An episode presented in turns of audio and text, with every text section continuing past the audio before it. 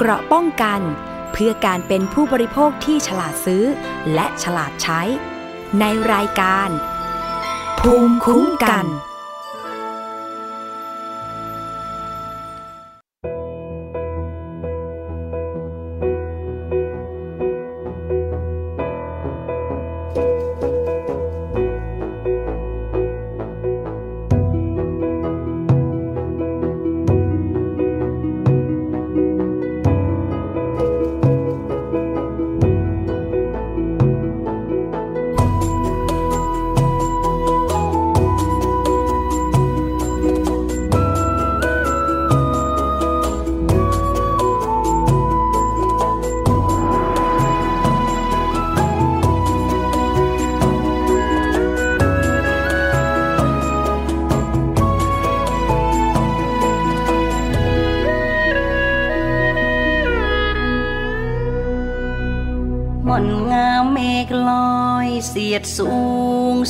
สอย นางคอยเนิ่นนาน ผ่านเลยเวลาตำนานนิทราเล่าคานมหัศจรรย์ทอดยาวนางนอน สุดเขตพงไพร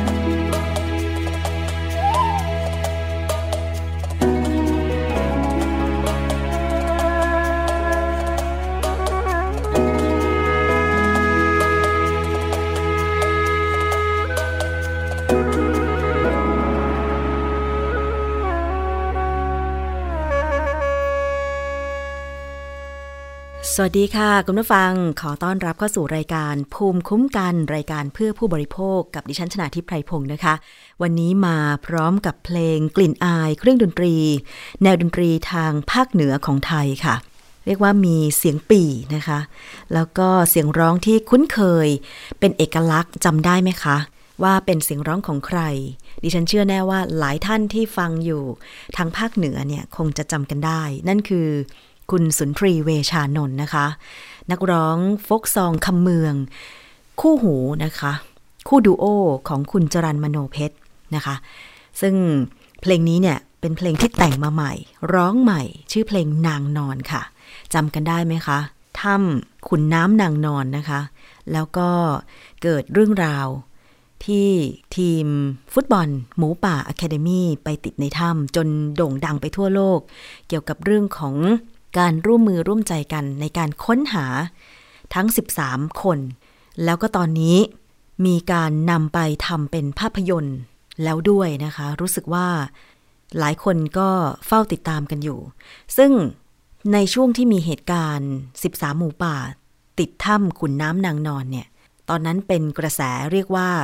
ได้รับความสนใจมาก ๆ นะคะ ทีมข่าวของไทย PBS แล้วก็สื่อมวลชน ทุกแขนงเลยนะคะ ไปติดตามทำข่าว กันที่หน้าถ้ำขุนน้ำนางนอน หลังจากนั้นก็เมื่อได้รับความสนใจมากๆ เกิดความวุ่นวายในการทั้งรายงานข่าว ทั้งให้การช่วยเหลือ หรือผู้ที่หวังดีและไม่หวังดีต่างๆ ก็จะมุ่งไปให้ความช่วยเหลือ 13 ชีวิต แล้วก็มีการจัดระเบียบเป็นมิติใหม่ก็ว่าได้นะคะ เมื่อเกิดเหตุการณ์ ที่ไม่เคยเกิดมาก่อน เช่น การที่คนไปติดในถ้ำเนี่ย อาจจะเคยมีเหตุการณ์แบบนี้แต่ว่า ไม่ได้รับความสนใจเท่านี้ เพราะว่าในยุคปัจจุบัน สื่อสังคมออนไลน์เข้ามามีบทบาทในการรายงานข่าว รายงานความคืบหน้ามากขึ้น มันเหมือนเป็นปาฏิหาริย์ที่ว่าทั้ง 13 คนรอดชีวิต เพราะว่าไปติดอยู่ในนั้นหลายวันนะคะ แม้แต่ต่างชาติเองเขายังระดมความช่วยเหลือมา จนสุดท้ายเนี่ยนะคะ พอเราช่วยเหลือทั้ง 13 คนออกมาได้สำเร็จ มันก็มีเรื่องดราม่าต่างๆ มากมายว่าวิธีการที่ช่วยเหลือออกมานั้นเนี่ยเขาใช้วิธีไหน อันนี้เราไม่ขอไปก้าวล่วงก็แล้วกัน แต่ว่า ภาพที่ตามมาก็คือว่า เราได้เรียนรู้จากเหตุการณ์ในครั้งนี้ไปพร้อม ๆ กัน ทั้งสื่อมวลชน ทั้งหน่วยงานรัฐ ทั้งประชาชนทั่วไป ที่เวลาเราเกิดเหตุการณ์ภัยพิบัติฉุกเฉินแบบเนี้ย ถือว่าเป็นภัยพิบัติอย่างหนึ่งเหมือนกันใช่ไหมคะ เพราะว่าก่อนเข้าถ้ำไปเนี่ย ฝนไม่ได้ตกหนัก น้ำไม่ได้นอง น้ำไม่ได้ท่วมถ้ำแต่พอฝนตกหนัก น้ำไหลเอ่อเข้าในถ้ำเนี่ยทำให้ทั้ง 13 คนออกจากถ้ำมาไม่ได้ ถือเป็นภัยพิบัติอย่างหนึ่งเหมือนกันใช่ไหมคะ เพราะฉะนั้นก็ เป็นอุทาหรณ์ในเรื่องของการท่องเที่ยวแหล่งท่องเที่ยวทางธรรมชาติ ไม่ว่าจะเป็นถ้ำน้ำตกภูเขาทะเล เมื่อมีคำเตือน เกี่ยวกับเรื่องของสภาพดินฟ้าอากาศก็ต้องฟังและปฏิบัติตาม แต่ว่าในเรื่องการช่วย 13 หมูป่าเนี่ย ทางไทย PBS เองก็มีการสรุปทำเป็นสารคดี ฉายกันต่อเนื่อง ซึ่งตอนนี้ ถ้าใครยังสนใจอยู่สามารถไปดูย้อนหลังได้เลยนะคะ แต่ว่าในเวอร์ชั่นภาพยนตร์เนี่ยดิฉันเองก็ยังไม่เห็นเหมือนกันว่าเป็นอย่างไร แต่เขาไม่ได้ใช้ตัวแสดงจริง ไม่ได้ใช้คนคนที่ไปติดในถ้ำหรือคนที่เกี่ยวกับเหตุการณ์ไปแสดงจริงนะคะ เป็นนักแสดงทั้งหมด แต่เชื่อแน่ว่าอย่างเพลงนางนอน อันเนี้ยเป็นการเล่าตำนานของขุนน้ำนางนอน ที่มีการใส่กลิ่นอายของเครื่องดนตรีภาคเหนือนะคะ เข้าไป ในเพลงเนี่ยมีปีน้ำเต้า เป็นดนตรีพื้นเมือง ฟังปุ๊บเนี่ยรู้เลย ว่าเป็นเพลงของทางภาคเหนือนะคะ เอาละนี่คือเรื่องของบทเพลงค่ะ เล่าสู่กันฟัง สบายๆกันนะคะ รายการภูมิคุ้มกันเป็นรายการ ที่ให้ข้อมูลข่าวสารกับผู้บริโภคค่ะ วันนี้ดิฉันชนะทิพไพรพงศ์ดำเนินรายการนะคะ แล้วนอกจากนั้น ยังมีผู้ดำเนินรายการอีกสองท่าน ที่สลับสับเปลี่ยนกันมาดำเนินรายการเพื่อไม่ให้คุณผู้ฟังนั้นเบื่อ เป็นการสลับกันบ้างนะคะ ก็ได้แก่คุณศรีวิไลสมทรง อันนี้เป็นนักจัดรายการผู้คร่ำบอดในวงการก็มีเรื่องราวดีๆ ผู้บริโภค อาจจะเป็นการเปลี่ยนบรรยากาศ ในการที่จะฟังผู้ดำเนินรายการแต่ละท่าน เสนอรายการที่อาจจะมีเอกลักษณ์เป็นของตัวเองนะคะ ติดตามกันได้ กับคุณศรีวิไลสมทรง อีกท่านหนึ่งเป็นบกของไทย PBS เองแหละ ก็คือคุณ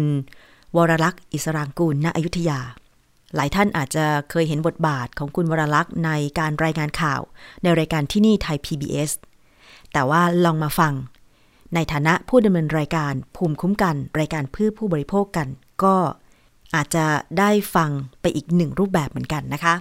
ยังไงภูมิคุ้มกันก็อัดแน่นไปด้วยสาระประโยชน์เพื่อผู้บริโภคค่ะ อย่างเช่น ประเด็นในวันนี้นะคะ คุณผู้ฟัง มาติดตาม เรื่องของการท่องเที่ยว หลายคนพอมีวันหยุดยาวหลาย ๆ วันก็พยายาม ไม่ใช่พยายามสิ ก็มักจะหาที่พักผ่อนหย่อนใจนะคะ เพราะว่าอาจจะเคร่งเครียดเหน็ดเหนื่อยกับการงานมา โดยเฉพาะพื้นที่ภาคเหนือในช่วงหน้าหนาว มีคนสนใจไปเที่ยวกันเยอะเลย อย่างวันหยุดที่ผ่านมานะคะ ตั้งแต่จังหวัดเพชรบูรณ์นะคะ ไปจนถึงเชียงใหม่ แต่ว่าภาคเหนือเนี่ยเป็นที่นิยมกันโดยเฉพาะช่วงที่ตั้งแต่เดือนพฤศจิกายนเรื่อยไปจนถึงเดือนกุมภาพันธ์เพราะว่าอากาศดีนะคะ ยอดดอยนั้นโอ้อุณหภูมิเลขตัวเดียวเลยทีเดียวนะคะทำให้สถานที่ท่องเที่ยวอื่น ๆ ก็ได้รับความนิยมไปด้วย โดยเฉพาะตอนนี้ เรียกได้ว่าเป็นเทรนด์ใหม่ของการท่องเที่ยวก็คือ การไปในสถานที่ที่มีเครื่องเล่นแนวผจญภัย มีหน่วยงานเอกชนบริษัทต่างๆเนี่ยนะคะ ได้จัดทำเครื่องเล่น หรือทำติดตั้งเครื่องเล่นแนวผจญภัยเนี่ยเยอะเลยนะคะทำให้หน่วยงานภาครัฐต้องคุมเข้มเรื่องของความปลอดภัย เวลานักท่องเที่ยวจะไปเล่น ล่าสุดค่ะมีการเตรียมประกาศใช้มาตรฐานเครื่องเล่นซิปไลน์ โดยให้กรมการท่องเที่ยวเป็นแม่งานหลักนะคะ ขณะที่ผู้ประกอบการทั้งซิปไลน์และบอลลูนในจังหวัดเชียงใหม่ ต่างก็วางแผนเพื่อป้องกันอุบัติเหตุ เพื่อรองรับช่วงฤดูการท่องเที่ยวนี้ เนื่องจากความปลอดภัยเป็นสิ่งที่นักท่องเที่ยวต่างชาติ ให้ความสำคัญมากๆ อันนี้ดิฉันว่าไม่ใช่เฉพาะนักท่องเที่ยวต่างชาติเท่านั้น นักท่องเที่ยวทุกคนทั้งไทยและต่างชาติ ต้องได้รับความปลอดภัยจากการเล่นเครื่องเล่น ตามจุดต่าง ซิปไลน์ก็คือ การที่ไปติดตั้งลวดสลิง จากต้นไม้หรือจุดจุดหนึ่งนะคะ แล้วก็โหนสลิงไปยังอีกจุดจุดหนึ่ง โดยเฉพาะสถานที่ท่องเที่ยวยอดฮิตจากแม่กำปอง อย่างแม่กำปองเนี่ยนะคะ ซึ่งถ้าเราไม่อยากให้เกิดข่าวคราวอุบัติเหตุ เครื่องเล่นแนวผจญภัยแบบนี้อีก ก็ต้องวางมาตรการป้องกัน แต่ว่ามาตรการป้องกันจะมีอะไรบ้าง มีรายงานข่าวจากผู้สื่อข่าวของไทย PBS ไปติดตามกันค่ะ หลังจากเช็คลิสต์เนี่ย ต่อไปก็จะเป็นเรื่องของ เอกสารรายการตรวจสอบความพร้อมของบอลลูน น้ำหนักผู้โดยสาร อุปกรณ์ช่วยเหลือฉุกเฉิน รวมทั้งสภาพอากาศ กระแสลม และทัศนวิสัยการมองเห็น เป็นสิ่งที่นักบินบอลลูนของบริษัทผู้ให้บริการบอลลูนเพื่อการท่องเที่ยว ในอำเภอดอยสะเก็ดจังหวัดเชียงใหม่ ต้องประเมินความเสี่ยงทุกครั้ง ก่อนจะนำบอลลูนขึ้นบิน เพื่อให้เกิดความปลอดภัยสูงสุด แล้วก็นัดลูกเรือ briefing ลูกเรือ briefing ผู้โดยสารก่อนขึ้นบินนะฮะเมื่อ เมื่อบินในอากาศเนี่ยเราก็มีการตรวจสอบทั้งระหว่างบินแล้วก็ก่อนที่จะ landing นะฮะเรามีการ briefing ผู้โดยสารก็คือบางทีเรากันผู้โดยสารลืมเราก็อาจจะเตือน remind อีกครั้งหนึ่งก่อน landing แล้วเราก็ทำการลงนะครับ ซึ่งพื้นที่ลงเนี่ย เราก็จะดูพื้นที่ว่างที่ไม่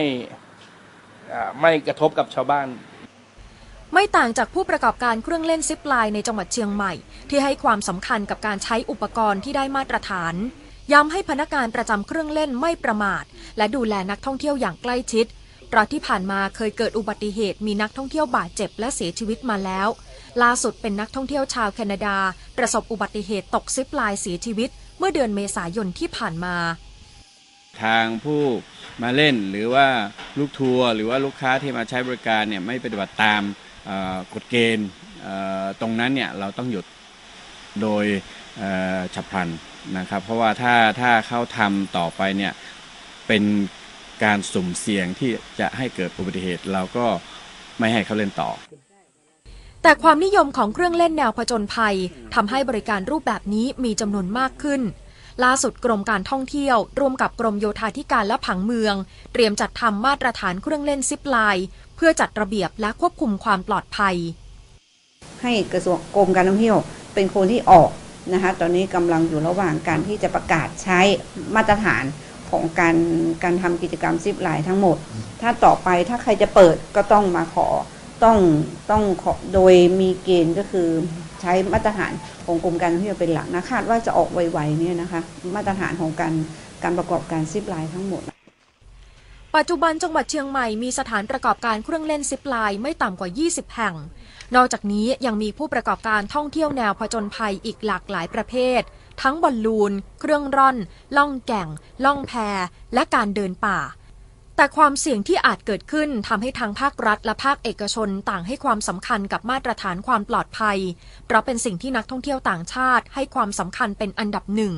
และมีผลต่อจำนวนนักท่องเที่ยวที่เพิ่มขึ้น หรือลดลงอย่างมีนัยสำคัญ ค่ะนั่นคือรายงานนะคะ ในเรื่องของมาตรการป้องกัน อุบัติเหตุจากเครื่องเล่นแนวผจญภัย ไม่ว่าจะเป็นซิปไลน์หรือบอลลูนนะคะ ซึ่งตอนนี้มันมีเครื่องเล่นอีกประเภทหนึ่งอะค่ะ คล้าย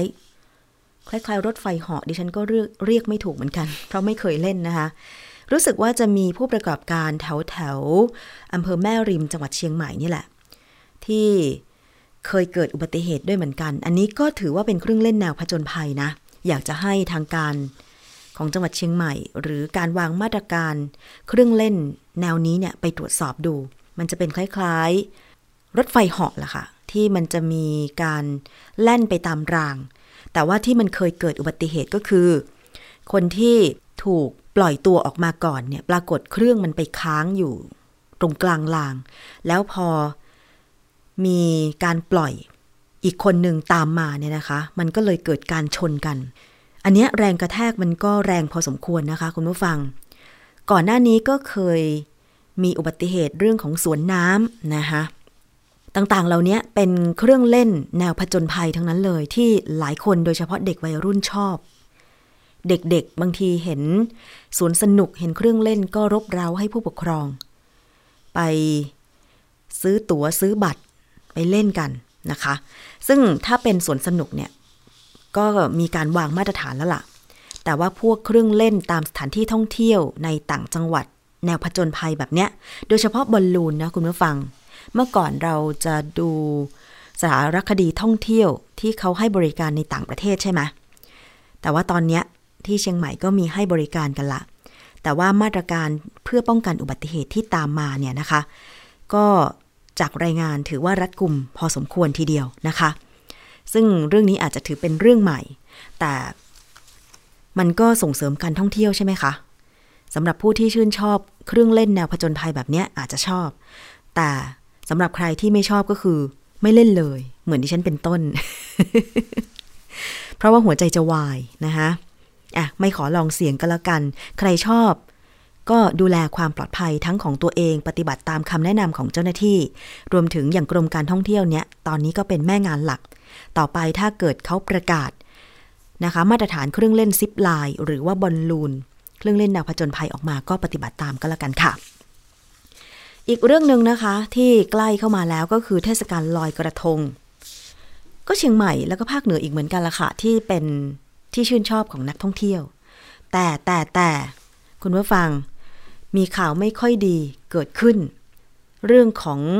พลุดอกไม้ไฟระเบิด นี่กำลังจะเตรียมจัดส่งนะ คุณผู้ฟัง มีเหตุการณ์ที่เกิดขึ้นนะคะเมื่อ สักคืนวันที่ 4 พฤศจิกายน 2562 มีเหตุระเบิด บริษัทตั้งตรงเจริญขนส่งนะคะ ตั้งอยู่พุทธมณฑลสาย 4 อำเภอสามพรานจังหวัดนครปฐม คือเกิดเหตุเป็นลักษณะรถบรรทุกสิบล้อ ขนสินค้าประเภทพลุ แล้วก็ดอกไม้เพลิงเกิดระเบิด แล้วเกิดเพลิงไหม้ลุกลามเข้าโกดัง ของบริษัทตั้งตรงเจริญขนส่ง จากที่ปรากฏเป็นข่าวเนี่ยนะคะ มีผู้เสียชีวิตหนึ่งคน บาดเจ็บอีก 11 ราย จากการสอบสวนสาเหตุเบื้องต้น ทราบว่าพลุดังกล่าวเนี่ย กำลังจะถูกขนไปที่จังหวัดเชียงใหม่ นั่นก็คือเทศกาลลอยกระทงหรือ เดือนยี่เป่งที่กำลังจะมาถึงนี่แหละนะคะทำให้ตอนนี้อาจจะต้องเข้มงวดในเรื่องของทั้งการขนส่ง พลุ การจุดพลุแล้วก็ประทัดกันมากขึ้นหรือเปล่า อยากจะให้เข้มงวดมากจริง ๆ รวมถึงโคมไฟ โคมลอยต่างๆ อย่างที่จังหวัด ทางภาคเหนือเช่นที่แพร่ค่ะคุณผู้ฟังตำรวจภูทรเมืองแพร่ก็ลงพื้นที่ตรวจสอบร้านจำหน่ายประทัด และดอกไม้ไฟในเขตพื้นที่รับผิดชอบ ที่ได้รับอนุญาตจากที่ทำการปกครองอำเภอเมืองแพร่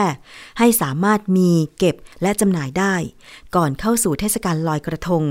ซึ่งมักจะมีผู้ได้รับบาดเจ็บเป็นจำนวนมากจากการจุดประทัดแล้วก็ดอกไม้ไฟนะคะ พันตำรวจเอก ชนลทิศชัชวาน ผู้กำกับการสถานีตำรวจภูธรเมืองแพร่ค่ะ ระบุว่า นอกจากการตรวจสอบสภาพของสถานที่เก็บประทัดและดอกไม้ไฟ ที่ต้องมีความปลอดภัย ต้องมีถังดับเพลิง หรืออุปกรณ์ในการระงับ ไฟไหม้เบื้องต้น แล้วยังต้องทำความเข้าใจกับผู้ประกอบการนะคะ เน้นย้ำให้ปฏิบัติตามเงื่อนไขที่ได้รับอนุญาต เช่น ชนิดของประทัดและปริมาณที่สามารถเก็บไว้ได้ ระยะเวลาในการจำหน่าย และการห้ามจำหน่ายประทัดและดอกไม้ไฟ แก่เด็กอายุต่ำกว่า 15 ปีโดยเด็ดขาด อันนี้เป็นข้อห้ามต่างๆที่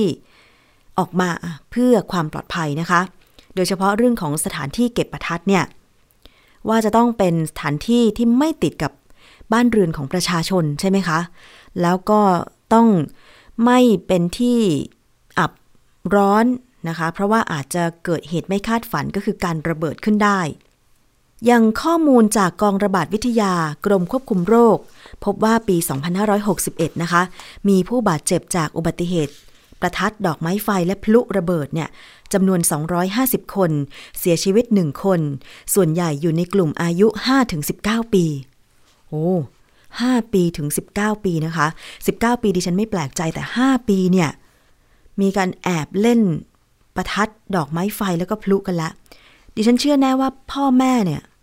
ไม่อนุญาตให้เล่นแน่นอน อาจจะแอบเล่นหรืออาจจะคิดว่ามันเป็น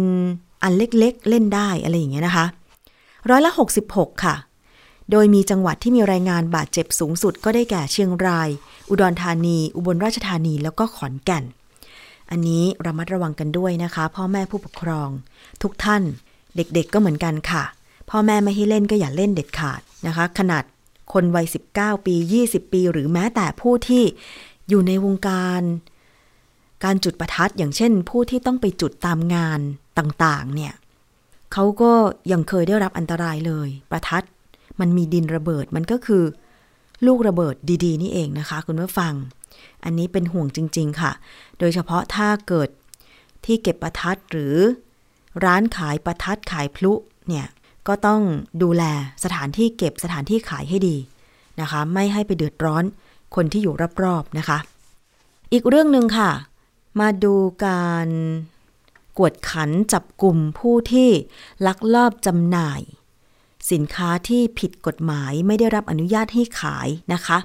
ที่จังหวัดชนบุรีค่ะ เจ้าหน้าที่ชุดปฏิบัติการพิเศษสำนักงานคณะกรรมการคุ้มครองผู้บริโภค ได้สนธิกำลังกับเจ้าหน้าที่ฝ่ายอื่น ๆ บุกจับผู้ค้าบุหรี่ไฟฟ้า และอุปกรณ์จัดฟันแฟชั่นผิดกฎหมาย กลางตลาดนัดเมืองพัทยาจังหวัดชนบุรีนะคะ พร้อมกับยึดของกลางได้จำนวนมากทีเดียว โดยของกลางที่ยึดได้ก็ได้แก่ หัวดูดบุหรี่ไฟฟ้า 28 หัว พร้อมอุปกรณ์ และน้ำยาบุหรี่ไฟฟ้าอีกกว่า 400 ชิ้น นอกจากนั้นยังมีอุปกรณ์จัดฟันแฟชั่นกว่า 200 ชิ้น และเงินสดอีกเกือบ 10,000 บาทนะคะ ยึดไว้เป็นหลักฐานค่ะ หลังเจ้าหน้าที่ชุดปฏิบัติการพิเศษ สำนักงานคณะกรรมการคุ้มครองผู้บริโภค หรือสคบ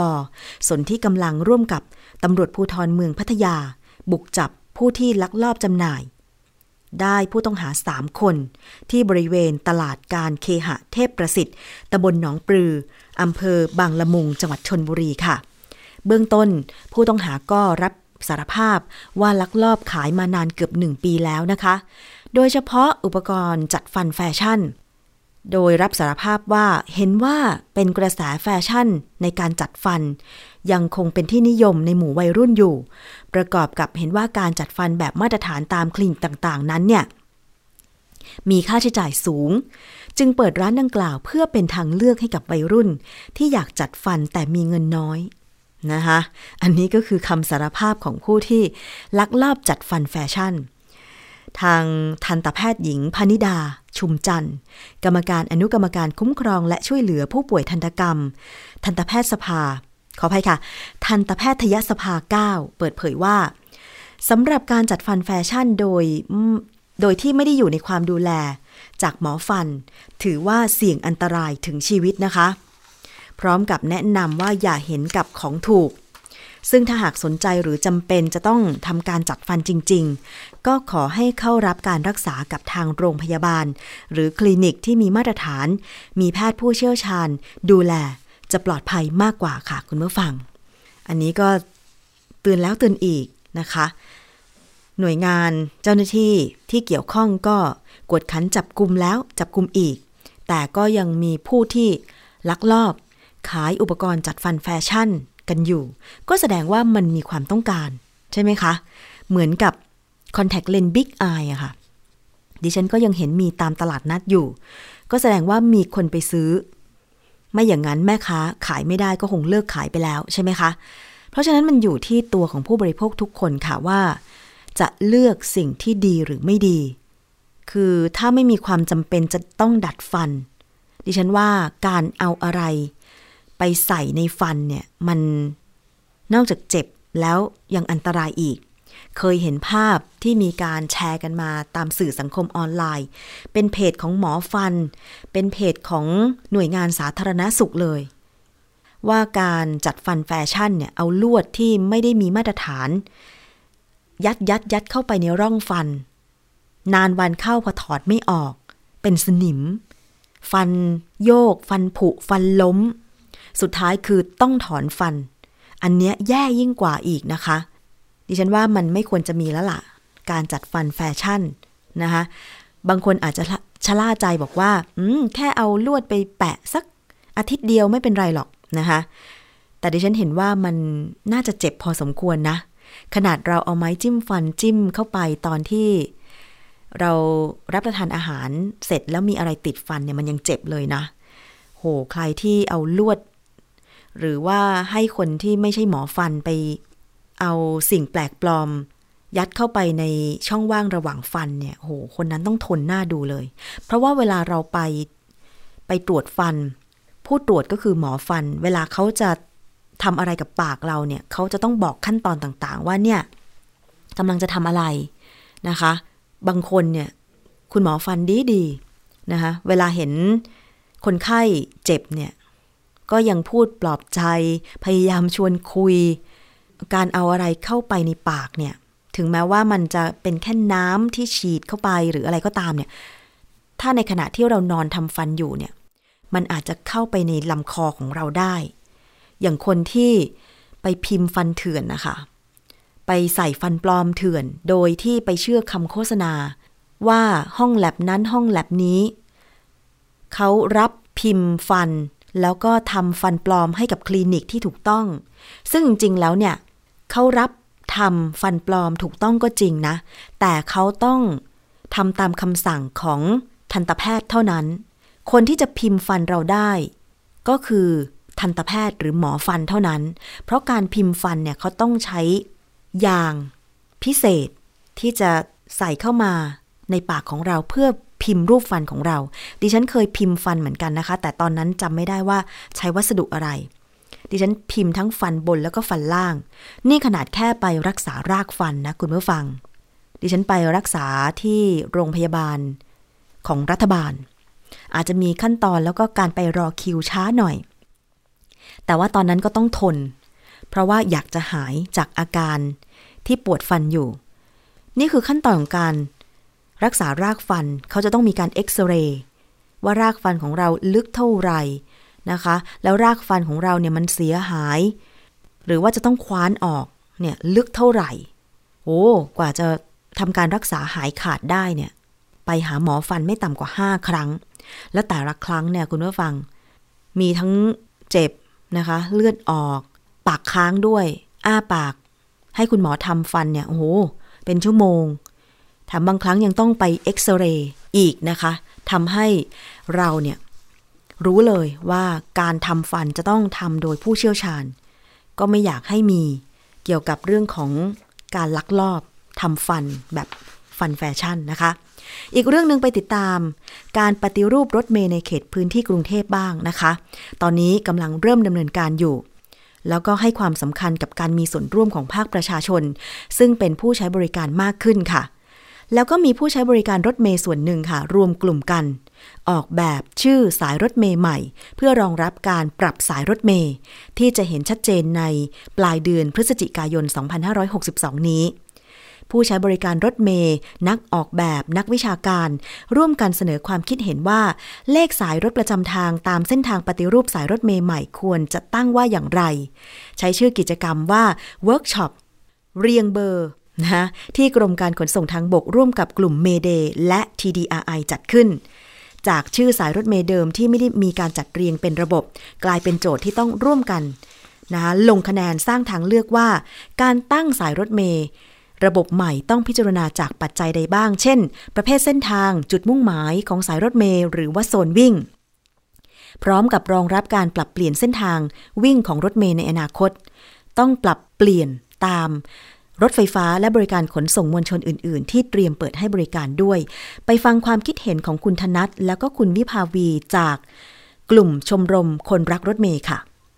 อันเดิมส่วนตัวผมมองว่าหลายคนอาจจะคุ้นชินแล้วด้วยซ้ำครับ แต่ว่าอันใหม่คือโอเคเข้าใจแหละว่ามันแบบอันเดิมมันอาจจะยังไม่ตอบรับจากการแบบกับการเรียงจัดเรียงแบบจัดโซนนิ่งหรือกรุ๊ปอะไรบางอย่างครับ ถ้าเกิดจะทำใหม่ก็คือจะจัดเรียงใหม่ก็ผมก็ส่วนตัวผมก็โอเคนะแต่ว่าต้องทำให้แบบ ค่อยๆทยอยทยอยเปลี่ยนครับ ไม่ใช่แบบว่าเปลี่ยนปุ๊บเดียวทีเดียวจบไม่ได้ครับ ต้องค่อยๆสร้างความคุ้นเคยให้กับผู้ใช้บริการก่อนว่าเออเดี๋ยวจะเปลี่ยนแล้วนะจะใช้วิธีการใดก็ได้ทำให้คนแบบเริ่มคุ้นคุ้นชินกับเลขสายใหม่ที่เกิดขึ้นครับ อาจจะต้องใช้เวลาเป็นปี อันนี้จะเป็นการคล้ายๆ เราเปิดเวที ให้ประชาชนมามีส่วนร่วมในการออกแบบครั้งแรก เพื่อให้ได้ concept วิธีคิดนี้ออกมาว่าเขามองว่าอะไรเป็นส่วนสำคัญ ก่อนที่จะมาออกแบบเป็นหน้าตาหัวคล้ายๆ เป็นหน้ารถ ของรถเมล์ทั้งหมดที่ไม่ใช่แค่มีตัวเลขที่เปลี่ยนไป แต่ว่าเป็นรูปแบบการนำเสนอที่มี pattern นะคะมี template สามารถสร้าง perception ของคนให้เกิดการเรียนรู้ได้ สุดท้ายแล้วเนี่ยอุ้มว่าการเปลี่ยนแปลงครั้งนี้ค่ะ เราไม่สามารถสร้างการมีส่วนร่วมของคนได้เพียงแค่เท่านี้ เราต้องมีการเปิดโหวตอีกครั้งหนึ่งเพื่อให้ประชาชนเข้ามาชวนคุย แลกเปลี่ยนแล้วก็เลือกออปชันที่ดีที่สุด ค่ะ ความคุ้นชินกับสายรถเมล์เดิมของคนกรุงเทพปริมณฑลอาจจะยังมีอยู่ แต่ว่าการเปิดรับฟังความคิดเห็นแบบนี้ก็น่าจะทำให้ประชาชนมีส่วนร่วมนะคะ ซึ่งการรวบรวมทั้งหมดเนี่ยจะนำเสนอต่อคณะกรรมการขนส่งทางบกกลาง ประกาศใช้ชื่อสายรถเมล์ใหม่ในสิ้นเดือนพฤศจิกายนนี้ค่ะ ขณะเดียวกันยังเตรียมขยายการออกแบบสายรถเมล์ใหม่ไปยังจังหวัดในปริมณฑลในรูปแบบเดียวกันด้วยนะคะเอาละค่ะนี่คือช่วงเวลาของรายการภูมิคุ้มกัน รายการเพื่อผู้บริโภคช่วงนี้ไปติดตามคิดก่อนเชื่อกับดรแก้วกังสดานนภัยนักพิษวิทยานะคะ ดิฉันนำมาให้ฟังกันอีกครั้งหนึ่ง เรื่องของน้ำผลไม้ ใครไม่กินผลไม้จะบอกว่ามาดื่มน้ำผลไม้แทนมีประโยชน์เท่ากันมันจริงหรือเปล่าไปฟังในช่วงคิดก่อนเชื่อเลยค่ะ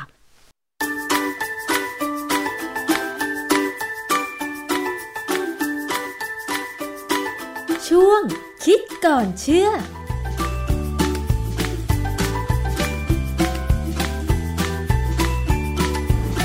หลายคนนะคะอาจจะคิดว่าถ้าเกิดเราไม่สามารถที่จะไปซื้อผลไม้มากินได้เนี่ยนะคะ ก็อาจจะไปซื้อน้ำผลไม้มาดื่ม ก็คงจะได้สารอาหาร ประเภทเดียวกันครบเหมือนกัน แต่จริงๆ แล้วเรามาลองดูความจริงค่ะว่า การดื่มน้ำผลไม้บางทีก็อาจจะดีไม่พอเหรอคะอาจารย์ดิผมว่าดีไม่พอเพราะว่ามันมีเหตุผลค่ะยังคืไงอคะคือเวลาเวลาเราดูหนังเนี่ยนะค่ะน้ำนางเอกน้ำส้มน้ำส้มใช่ปะแต่น้ำส้มที่นางเอกดื่มเนี่ย เราดูในหนังเนี่ยฮะ มันเป็นน้ำจากกล่องอืมมันไม่ใช่น้ำส้มแบบที่คั้น คือถ้าคั้นมาเนี่ย มันก็ยังไม่ดีเท่าไหร่หรอก แต่มันก็ยังพอมีนู่นมีนี่บ้างค่ะนะ แต่มันก็จะไม่ดีเท่ากินส้มทั้งผลอืมนะ แต่ว่าถ้าเป็นน้ำน้ำนางเอกในหนังเนี่ย เป็นน้ำจากกล่องซึ่งเป็นมีอาจจะมีน้ำผลไม้สักสามสิบเปอร์เซ็นต์ค่ะแต่งกลิ่นแต่งรสค่ะแล้วก็น้ำตาลดิฉันเคยกินนะอาจารย์น้ำส้มเข้มข้น เขาจะบอกว่าน้ำส้มอะไรบ้าง แล้วอือฮึเขาจะบอกเลยว่า แต่งนู่นแต่งนี้อือฮึซึ่งก็เป็นหน้าที่ของน้ำน้ำน้ำเอ่อน้ำผลไม้อุตสาหกรรมค่ะเขาต้องทำให้มันมีมาตรฐานเหมือนกันตลอดค่ะซึ่งมันจะต่างกับน้ำผลไม้ที่เราทำเองค่ะนะแต่จริงๆ น้ำผลไม้ก็ยังไม่ดีเท่าที่ควรเพราะว่ามันขาดใยอาหารขาดอะไรต่ออะไรนะฮะ เดี๋ยวเรามาดูกันค่ะคือในตำราหรือในอะไรก็ตามเนี่ยในเน็ตก็ตามก็จะพูดตลอดเวลาว่า ตลอดเวลาว่า น้ำผลไม้เนี่ยขาดองค์ประกอบสำคัญจากผลไม้ค่ะ ก็เราได้แต่น้ำกับรสชาติบางอย่าง แล้วก็หวานๆนิดๆหน่อยๆออกส่วมานมากจะหวานกับเปรี้ยว คือถ้าเป็นแบบเราเคยเห็นนะตามที่ร้านสะดวกซื้อก็จะมีแบบเนี้ย คือมันก็จะเป็นน้ำผลไม้แล้วผสมนู่นผสมนี่ค่ะนะให้มันมาตรฐานแล้วก็มีรสชาติและที่คืออันที่หนึ่งที่สำคัญคือความหวาน ใช่ ซึ่งมันจะติดคือคือมนุษย์เนี่ยชอบความหวานอือฮึนะ ติดใจถ้าอะไรหวานหวานๆเนี่ยจะชอบในขณะที่ด้านผลไม้จริงๆอาจจะไม่หวานเท่าไหร่ค่ะไอ้สิ่งที่บอกว่าหายไปก็คือใยอาหาร ที่ได้จากผลไม้สดนั่นเองใช่ไหมใยอาหารมีสองอย่าง อันหนึงผมให้คำจำกัดความง่ายๆว่าอุ้มน้ำดี ซึ่งภาษาฝรั่งใช้คำว่า soluble fiber ซึ่งซึ่งอันนี้เป็นศัพท์ที่ใช้ผิด เพราะว่าใยอาหารจริงมันไม่ละลายน้ำหรอกมันอุ้มน้ำค่ะมันละลายไม่ได้ ถ้าละลายได้หมายความว่า เวลาเราบอกว่าละลายน้ำได้เนี่ย มันต้องเป็นเนื้อเดียวกับน้ำอืมอันนี้คือเคมีเลยนะเอ่ออีกใยอาหารอีกแบบหนึ่งอุ้มน้ำได้พอประมาณคือ insoluble fiber อย่างที่บอกว่าคือฝรั่งใช้ผิดมาตลอดแล้วก็เป็นที่ยอมรับอะว่าเอาผิดก็ผิดแต่เข้าใจกันว่าอะไร คืออุ้มน้ำได้พอประมาณเนี่ย มันก็คืออุ้มได้บ้างไม่แต่ไม่ดีผมยกตัวอย่างง่ายๆเวลาเราดูที่ใบคะน้าค่ะ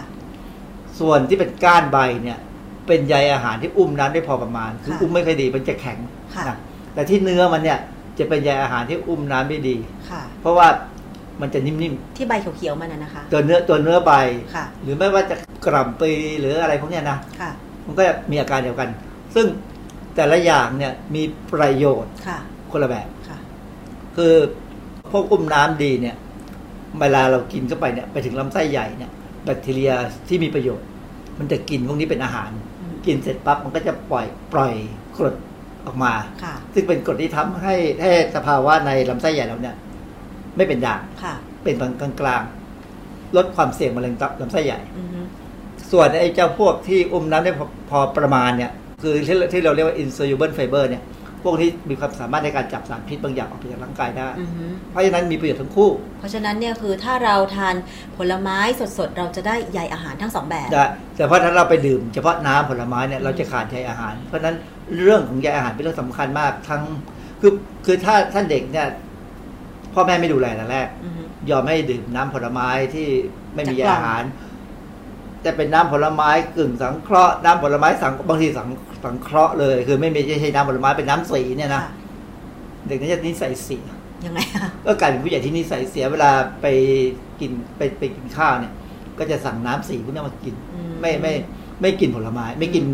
คือผักอาจจะไม่กินบางทีไม่กินผักกินผลไม้ก็ยังดีอือฮึเด็กพวกนี้ที่พ่อแม่ไม่ดูแลเนี่ยค่ะก็จะ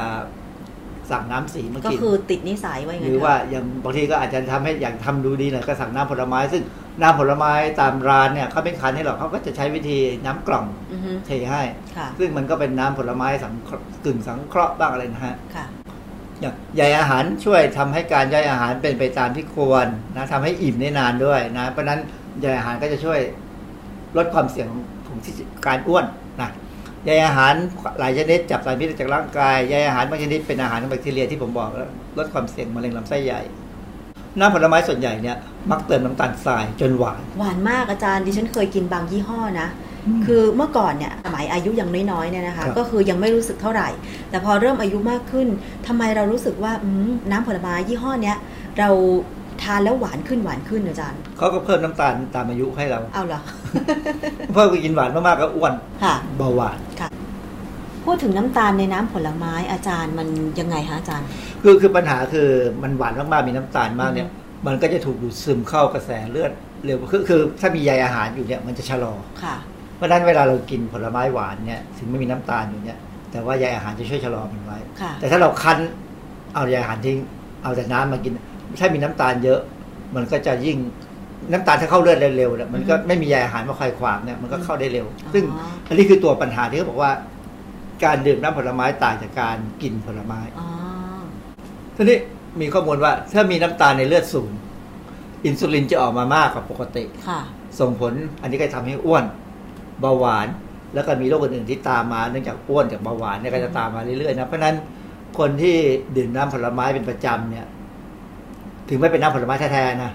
ก็จะเสี่ยงต่อการเป็นโรคอ้วนและเบาหวานอย่างซึ่งเช่นเอ่อคั้นน้ำส้มเขียวหวานทานอย่างเงี้ยเหรอคะ มันจะต่างจากการทานทั้งผลเหรอ อ๋อคะต่างเยอะมากเลย เพราะว่า คั้นน้ำส้มเนี่ยถ้าคือคือมันเคยมีงานวิจัยอันหนึ่งซึ่งน่าสนใจมาก เขาบอกว่า ดื่มน้ำส้มที่คั้นเนี่ยอือฮึมีความเสี่ยงต่อการเป็นมะเร็งผิวหนังต่ำกว่ากินส้มทั้งผลอืม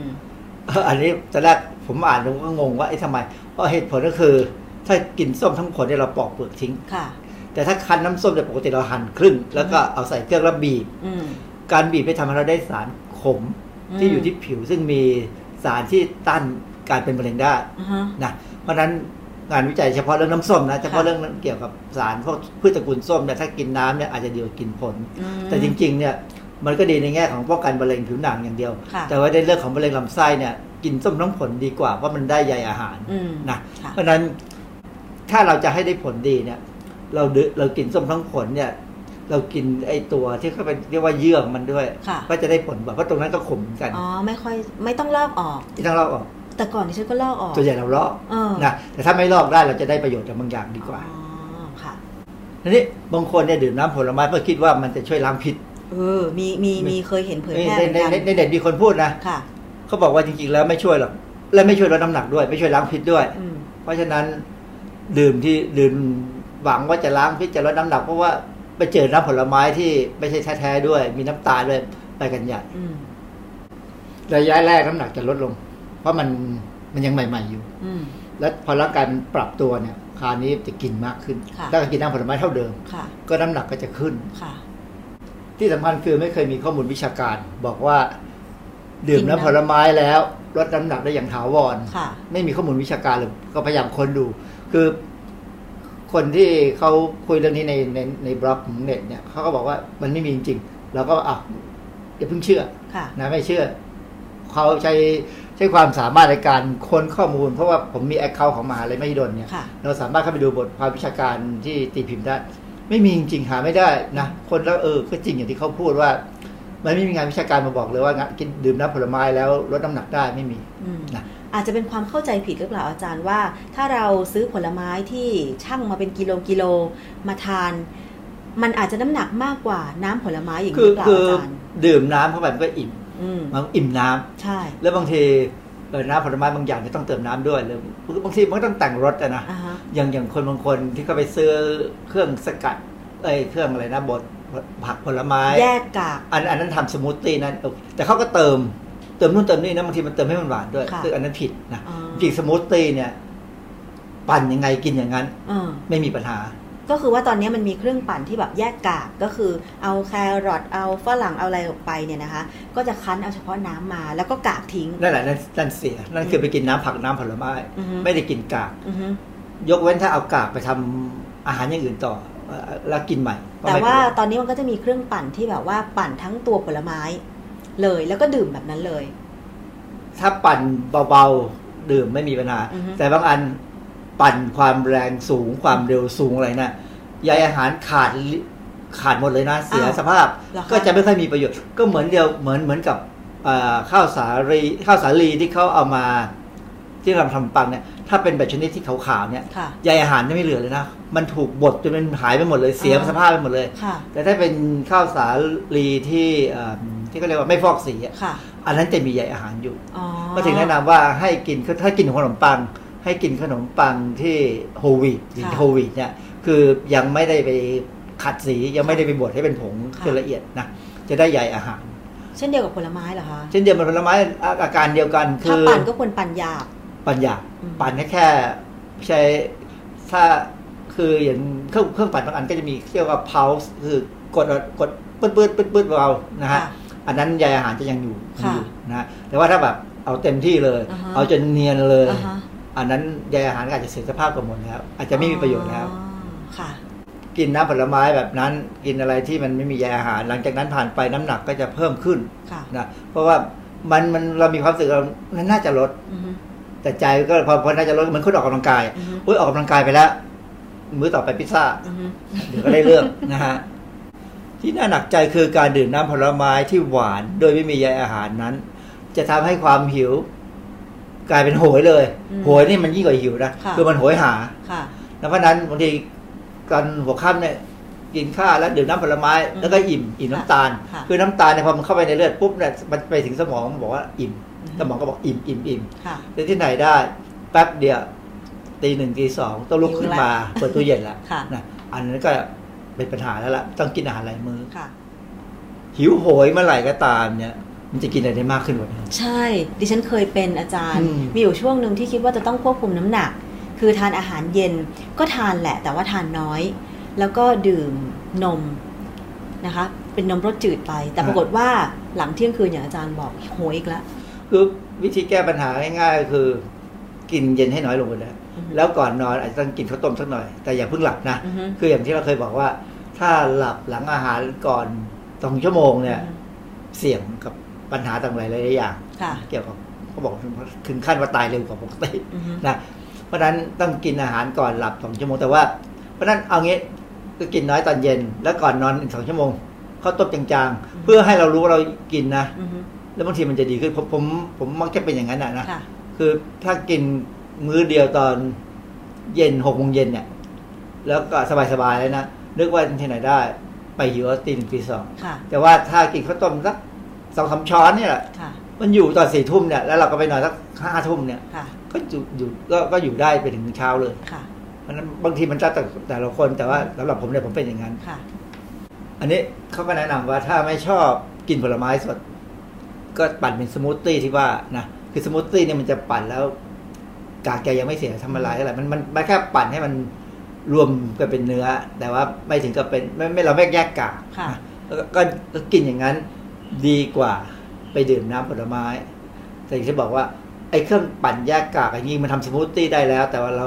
เราไปแยกกากออกอือฮึก็ก็ไม่ค่อยดีค่ะนะฮะก็ปั่นธรรมดาเครื่องปั่นราคาถูกๆเนี่ยสองสามร้อยห้าร้อยซื้อได้แล้วปั่นแล้วกินก็ก็ดื่มเอาค่ะนะฮะแต่ว่าถ้าทำได้เนี่ย กินเป็นผลดีกว่า ก็คือเอามาล้างปอกเปลือกเอามาเฉาะอะไรก็ทานเป็นผลไม้เป็นผลหลังอาหารไปนะก็มันได้หลายอย่างค่ะได้ได้ดีกว่าหลายอย่างเอออันนี้อันนี้จะบอกว่าสมูทตี้เนี่ยมันมันดีที่มันยังมีใยอาหารอยู่แต่บางอย่างเนี่ยถ้าไปใช้เครื่องปั่นที่ความแรงสูงเนี่ยใยอาหารเสียสภาพเลย แล้วก็อาจจะได้ประโยชน์น้อยลงค่ะมีคนบางคนชอบเอาสมูทตี้ไปแช่เย็นอืม แล้วม่กได้ลายเป็นน้ำแข็ง เออ มันก็ยังไอติมมันก็เหมือนไอติมน้ำแข็งใสก็ยังดูไม่มีปัญหา แต่บางคนเติมน้ำตาลอืมคือมันมีเครื่องเอ่อของหวานที่เรียกว่าซอเบตไม่ใช่เชอร์เบตนะเชอร์เบตเป็นไอศครีมค่ะแต่ซอเบตเนี่ยคือเขาไม่ได้ใส่นมลงไป แต่เขาเอาเติมน้ำตาล แล้วไปมันก็เลยคล้ายๆกับเป็นน้ำแข็งใสใส่น้ำหวานอะอือฮึยิ่งกินยิ่งอ้วนค่ะนึกว่ายิ่งกินจะยิ่งคุมน้ำหนักได้ กลายเป็นอ้วนนะเขาถึงบอกว่าที่ต้องระวังคืออย่าเอาไปทำแช่แข็งแล้วก็ ถ้าจะแช่แข็งก็อย่าเติมน้ำตาลนะค่ะแช่ได้ไม่เป็นไรค่ะซึ่งผมก็ว่ามันก็ก็ดีนะ ถ้าถ้าอย่างนั้นผมผมก็บางทีผมก็ทำดิฉันเคยทำนะอาจารย์ เอาทุเรียนแช่แข็ง ปั่นใช่ป่ะไม่ปั่น ก็อร่อยดี แต่ว่ามันจะมันจะเสียวทุฟันเรียนไม่ค่ะอาจารย์ ทุเรียนที่มันเป็นปลาร้าเป็นปลาร้าทุเรียนเละๆเลยอือะมแล้วเราก็ขูดขูดขูดเอา แล้วก็ใส่ถ้วย แล้วก็แช่ช่องฟรีซสักประมาณ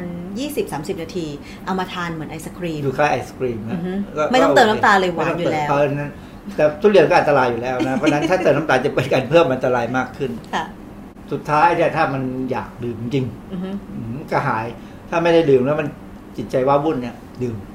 นิดนึง พอรู้รสอือฮึนะที่ผมบอกผมพยายามบอกตลอดเวลาว่า ถ้ามันอยากจริงเอาพอรู้รสอย่าค่ะกินแกงกะทิช้อนสองช้อนพอ พอรู้รสค่ะนะอย่าให้หมดชามอือฮึเพราะฉะนั้น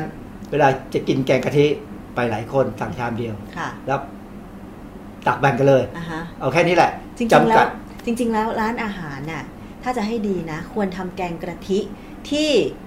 ถ้วยน้อยๆอะถ้วยน้อยๆแค่เนี้ยคือทุกวันนี้ร้านอาหารบางร้านนะชามใหญ่เบ้อเร่อชามเลใหญ่ย แล้วก็เวลาเราไปคนหรือสองคนอย่างเงี้ยเราอยากกินหลายอย่างสักประมาณ 6 อย่าง แต่เผอิญว่าดูชามแล้วมันใหญ่มากทำให้เราสั่งได้แค่ 3 อย่างอาจารคือย์ผมเคยมีประสบการณ์นะที่ตอนนั้นไปที่ที่อยู่ตอนอยู่อเมริกาเนี่ยไปที่ MIT แล้ว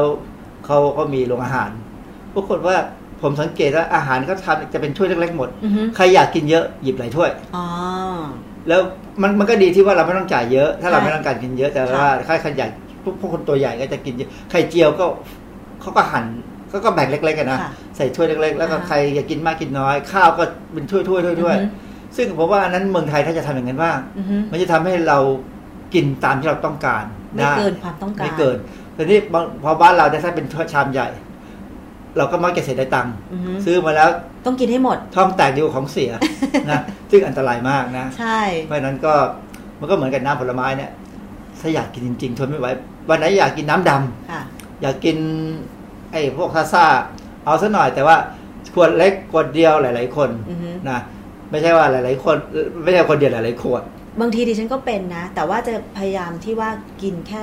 ไม่เกินหนึ่งแก้วคือคือหนึ่งเราแก้วเล็กๆแค่เนี้ยเราอาจจะซื้อมาเป็นขวดก็ได้ค่ะลินดื่มแล้วก็เก็บตู้เย็นอือฮึ พอใส่ตู้เย็นไปมันก็จะค่อยๆหายซ่าอือฮึกินไปหลังๆมันไม่อร่อยเลย แล้วก็จำความไม่อร่อยว่า มันไม่อร่อยเลยอือฮึก็จะไม่กินค่ะนะไม่ใช่ว่าโอ้โหกินให้หมดมันก็อร่อยสิเพราะมันซ่ามันยังเพิ่งเปิดใหม่ แล้วยิ่งตอนนี้นะอาจารย์ถ้าเป็นบุฟเฟ่ต์เนี่ยเติมพวกน้ำอัดลมน้ำผลไม้อะไรไม่อั้นเนี่ย มันทำให้เรากินเยอะนะ ผมไม่กินบุฟเฟ่ต์เด็ดขาดอืมเพราะรู้ว่าเราสู้เขาไม่ไหวหนึ่งแล้วเราพยายามสู้เมื่อไหร่ก็เราจะมีปัญหา สู้ด้วยกันกินเยอะอะแม้กระทั่งการไปกินไก่ทอดค่ะ เขาก็มีแบบเติมไม่อั้นอือฮึผมก็อยากรู้ว่าไอ้เติมไม่อั้นเป็นยังไงก็ลองดูอือฮึโหเราเติมไม่อั้นแล้วเราก็ความแบบ เมื่อมันเติมไม่อั้นเราก็พยายามใช้น้ำแข็งน้อยที่สุดแล้วดื่มน้ำได้เรื่องต้องหยุดกินน้ำหวานไปนานเลยค่ะเพราะว่าไม่งั้นน้ำตาลจะขึ้นค่ะแล้วก็อะไรต่ออะไรมานะ เพราะงั้นอะไรก็ตามที่แบบไม่อั้น หรือว่าซื้อ supersize อือฮึซื้อไซส์ใหญ่เพิ่มอีกไม่กี่ตังค์ค่ะ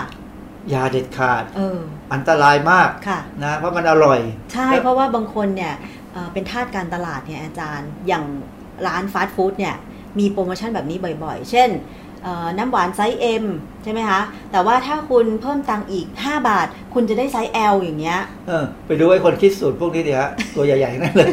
เพราะว่าเขาเขาเขาคิดว่ามันมันมันดีแล้วเขาก็มีนิสัยอย่างนั้นเขาถึงคิดอย่างนี้ออกมา ผู้บริโภคก็คิดว่าตัวเองคุ้มค่า จ่ายน้อยแต่ได้เพิ่มขึ้นมาก มันคุ้มค่าจริง ๆ เพราะว่ามันได้ได้ของเยอะขึ้น มันก็ตามหลักเศรษฐศาสตร์แต่มันถูกต้องค่ะแต่ตามหลักสุขภาพมันไม่ถูกต้องอืมนะค่ะอีกวิธีหนึ่งที่เขาแนะนำซึ่งผมว่าก็ไม่เลวนะบางทีมันอยากกินน้ำผลไม้ที่เป็นกล่องเนี่ย วิธีง่ายสุดคือเพิ่มผักอืมกินสลัดลดคาร์โบไฮเดรตลดแป้งในอาหารนะค่ะแล้วเพิ่มผักเข้าไปเยอะๆแล้วก็อะ ได้กินแล้วดื่มมาอาทิตย์ละครั้งสองครั้งเดือนละครั้งอะไรอย่างเงี้ยนะค่ะก็ให้รางวัลชีวิตบ้างค่ะก็ใช้วิธีทดสอบทดชดเชยด้วยการเพิ่มผักผลไม้ค่ะไม่เพิ่มผลไม้ก็ชอบกินผักนะแต่ปัญหาคือคนที่ชอบน้ำผลไม้มักจะไม่กินผักใช่ไม่กินผลไม้ไม่แล้วบางคนก็ยังมีความคิดอีกว่าก็ฉันดื่มน้ำผลไม้แล้วไงทำไมฉันต้องไปเออกินผลไม้นั่นสดนั่นมันคือความเข้าใจที่ผิดไงๆอืมเพราะงั้นก็พยายามปรับ ปรับได้แล้วกัน ถ้าปรับถ้าถ้าทำได้ค่ะ มันคือผลประโยชน์ของสุขของของตัวเราเอง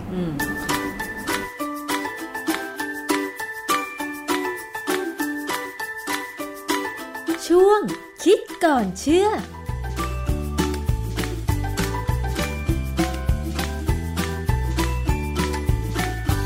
ค่ะ ติดตามกันได้ในรายการภูมิคุ้มกันรายการเพื่อผู้บริโภคนะคะ ในช่วงคิดก่อนเชื่อ กับดรแก้วกังสดานนภัยนักพิษวิทยาค่ะนำข้อมูลงานวิจัยทางด้านวิทยาศาสตร์มาพูดคุยกันนะคะ ทั้งเรื่องของอาหารการกิน แล้วก็เรื่องอื่น ๆ ที่เกี่ยวข้องกับเราอีกนะคะ วันนี้ขอบคุณมากเลยสำหรับการติดตามรับฟังรายการภูมิคุ้มกันทุกช่องทางเลย ฟังสดไม่ทันดาวน์โหลดไปฟังย้อนหลังกันได้ที่ www.thaipbsradio.com นะคะ วันนี้หมดเวลาลงแล้วดิฉันชนะทิพไพรพงษ์ลาไปก่อน สวัสดีค่ะ ติดตามรับฟังรายการย้อนหลังได้ที่เว็บไซต์และแอปพลิเคชันไทย PBS Radio ไทย PBS ดิจิทัล Radio วิทยุข่าวสารสาระ เพื่อสาธารณะและสังคม